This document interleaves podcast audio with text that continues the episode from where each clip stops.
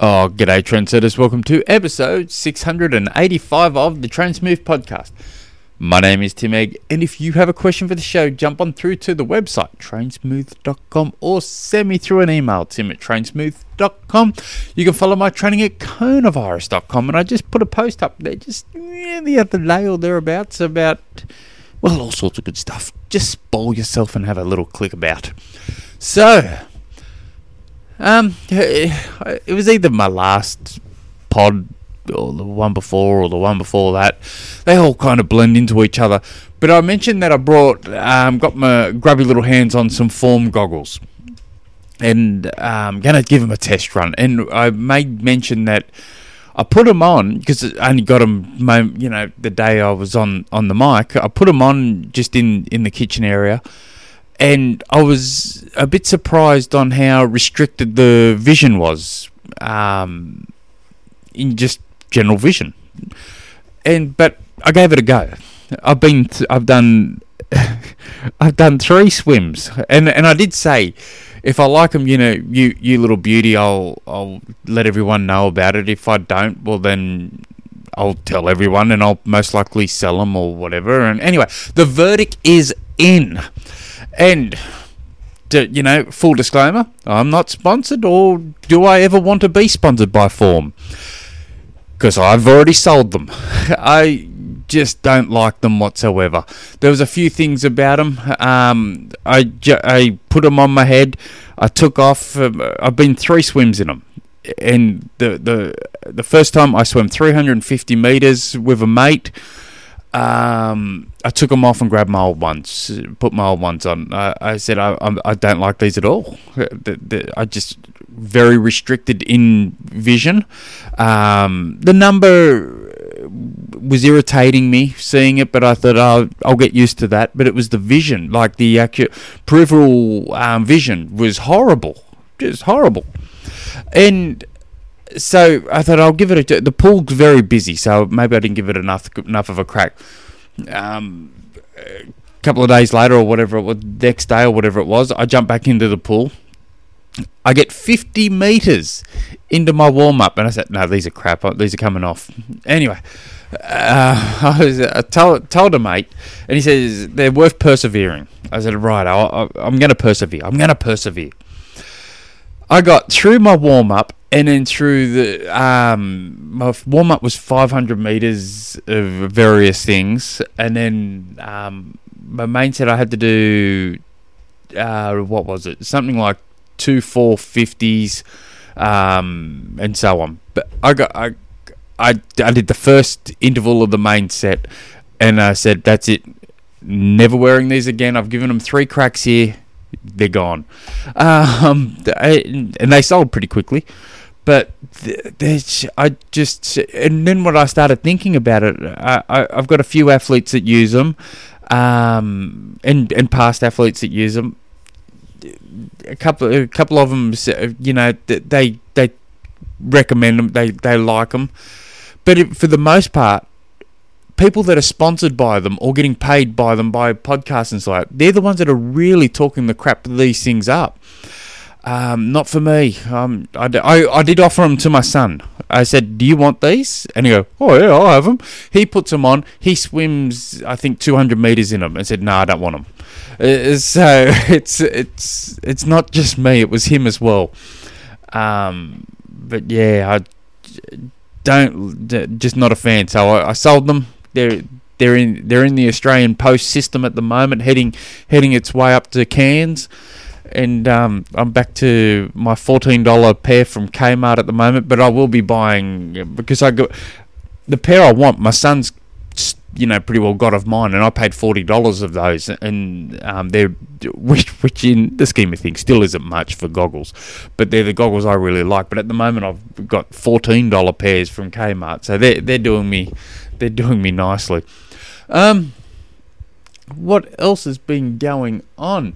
I was I was reminded of a story um, the other day. I was I was overheard I overheard this woman talking about um, eggs, and and you know not the good egg like myself, but the actual the the food egg. And she, she was saying um, they're not. People call it a protein food, but it's it's very low in pro, protein, and starts carrying on like that. And I, I didn't butt in or anything, um, but I was I just overheard, and I'm thinking she couldn't be more wrong if she tried. If you look what's in an egg, um, it's good quality protein, good quality fats. Uh, you know, it ticks a lot of boxes. If you get yourself uh, four to six eggs, uh, scramble them up of a morning, maybe throw in a tin of baked beans or a tin of bloody, you know, you know, some meat or whatever left over from the night before, you've got yourself a wicked bloody brekkie there um, good, good low low carbs, high protein brekkie, and you know that ticks a lot of boxes. Anyway, it reminded me of this story, it, and it reminds me of a reminds me of a reminds me. It's a, it, it will keep going here. It's a it's a pretty strange thing how things just remind me of things, but it reminds me. I was listening to this um, I forget if it was a, an interview or a talk or whatever with Dr. Phil Maffetone. And he was telling this story that he was in a cafe or a diner or something like that, and he was ordering scrambled eggs, and the person next to him ordered scrambled eggs as well, but he wanted egg whites only, a dozen egg whites, he said. And he, he, he, he says, apart from he thought that way of thinking's long gone, he, he he's decided to ask the waitress. He's tell the waitress, "I'll have his dozen yolks in my scrambled eggs." And while it was a good, funny story, and I don't know how true it is, I'd like to think it's true. There's a lot of um, good information set in that um, sentence there, and I remember thinking, uh, uh, thinking back, it was always you can't have more than two eggs in a week that uh, so, will give you high cholesterol, and uh, you know this is going, you know this is nineties, um, probably before that too. I, I can't remember that far back, but it, I remember um, mum and dad always telling me you can't have more than two eggs in a week, you'll get high cholesterol, and then when I started um, lifting weights and I was getting those um, weight magazines in you know 2001 um, you'd see you and, and men's health magazines and, and crap like that. You'll hear, you know, you have as many egg whites as you possibly want, but the most you can have is one egg, one full egg a day, but or it's going to give you high blood or high cholesterol. And then you know that both those theories have been so debunked at the moment, where we can, you know, have you know, a fair, fair few eggs a day if we want. And it that was that's kind of just a, a sidetrack of a, a, a, past memory. But going back to Phil Maffetone, uh, going back uh, a few years ago, I, I, forget how many years ago, Phil Maffetone started following me on Twitter. And I thought, oh, bloody, you know, you little ripper, bloody the legendary guy himself, Fulham. You, you know, this gibbering fool on Twitter. Whew. Oh, and I didn't want to just send him a message saying, thanks for the follow, bro. I wanted to actually set, you know, make something a little bit funny, not knowing him or anything, but, you know, see if he's got a sense of humour or whatever. So I wrote back uh, something, you know, you know you've made it in life when when the Dr. Phil Maffetone follows you on Twitter. And, and um, you know, you know chuffed about the whole experience. This athlete I was coaching at the time, um, I coached him for an Ironman, and he kind of gave up um, triathlons after the Ironman and was just took on running. And we're training for um, what is it? The, I think it was the marathon in Wollongong. He was training for, and he he he sees it on Twitter and writes back, "Who's Doctor? You know, who's Doctor Phil Maffetone?" and tagged him into it. And I'm thinking, are you for real? You were current, and, I, and I'm not making this up. This is 100% true. At the time, this athlete was running MAF, doing MAF training and and I'm thinking, are you for real?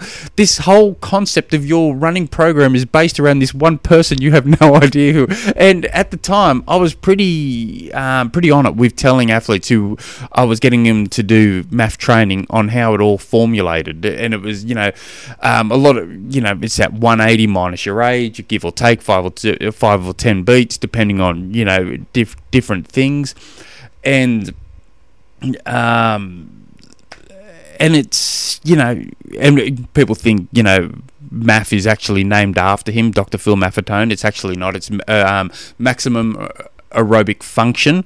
Though I do have, I do, I've heard it get called maximum aerobic fitness lately, and I kind of been stealing that term a little bit just because it sounds a little nicer. But um, yeah, I, I, when I was especially back then, I, I, get a bit lazy with this these these days. I must admit, but um, I would explain to the athlete this whole concept and how it was created. Um, and and I'd already told this athlete, you know, for probably a, a couple of months prior uh, to to this. I forget that bit, but yeah, hundred percent true story. And uh, never wrote back to any of that, which I don't blame him. Anyway, uh, let me bring up today's question. I should have had this a little bit closer to being ready. Today's question comes from Dave, David, who writes, "Just wondering how." Sorry, I'm just uh, just wondering how you would structure weight and lifting workouts in your plans. Uh, and how often, how important do you see them eh, for reducing? Uh, how do you? How important do you see them in reducing injury risks? So, it's um, a funny question in the sense where I can't answer it that well um, because there's so every athlete is completely different and on completely different focuses.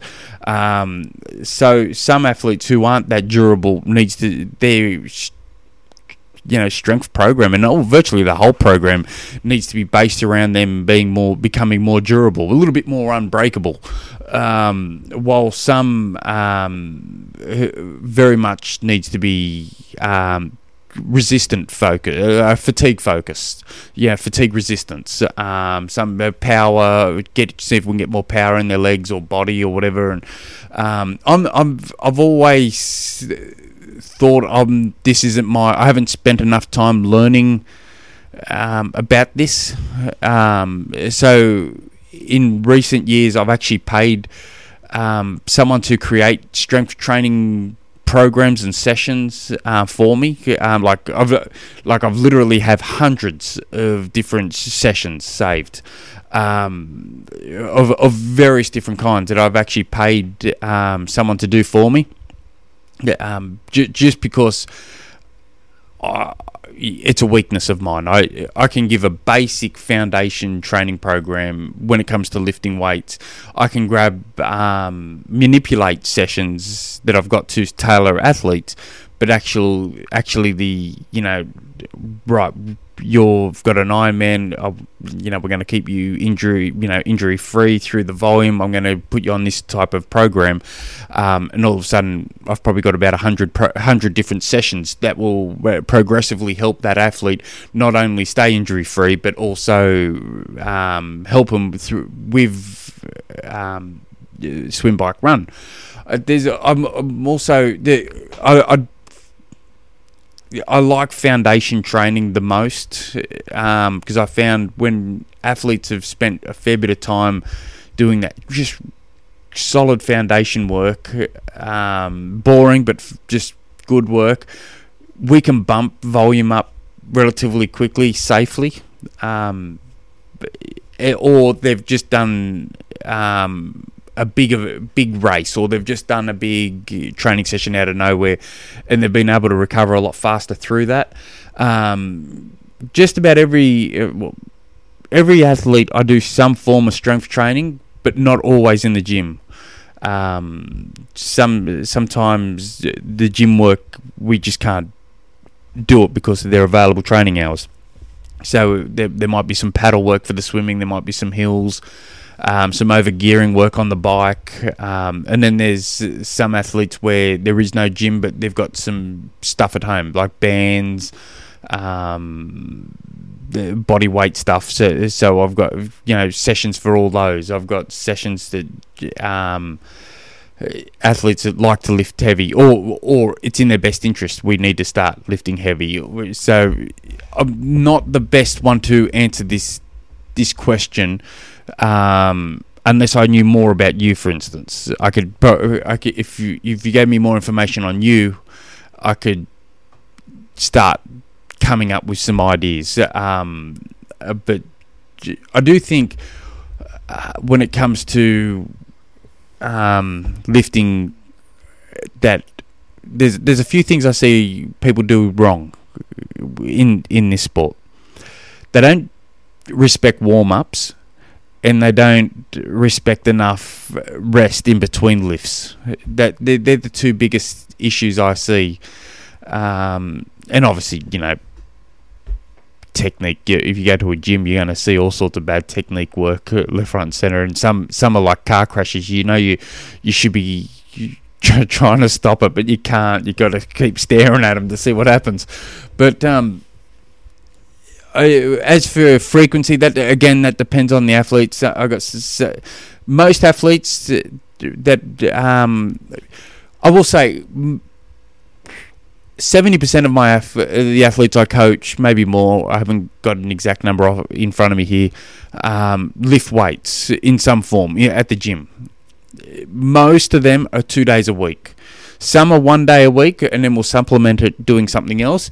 Some are three days a week, but most are around that two days a week. Um, you also have um, some that will be a little bit higher, but it's generally small, more body weights, core core stability work. Um, but I will say for injury prevention, you just can't be also foundation work. Right? You can't be foundation work, um, but stability work as well. It's um, really really um, important. I know.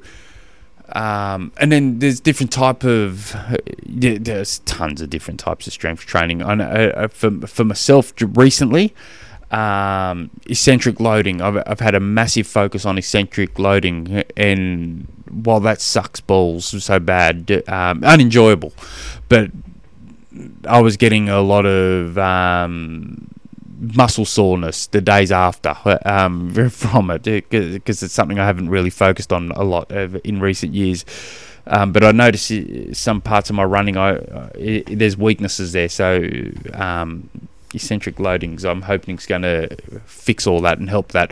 And then you got plyometrics, which I answered a question recently about all that, and that the the force you can create from plyo is um, very impressive. You want to be, you know, definitely durable for that, and you want to be, um, but you can, you know, you can for plyo, you can reduce um, ground contact time for running, and there's a lot of lot of lot of benefits there. But it, it also goes back to what's your strength and weaknesses. Um, are you, what are you trying to do? Are you trying to improve on the bike? Um, are you trying to improve on the run? Are you trying to stay injury free? You, you know, is your swimming the weakest? How many times are you in the pool? Is it you know you if you're only in the pool twice? I don't I don't find value in in um, swim swim cords. Um, but there's many things in the gym that I think would um, swimmers can benefit from. But anyway, I, I am mumbling and dribbling and not really doing much apart from just yakking. So I will go. If you guys have any other questions, jump on through to that website, trainsmooth.com. Until next episode, hooroo.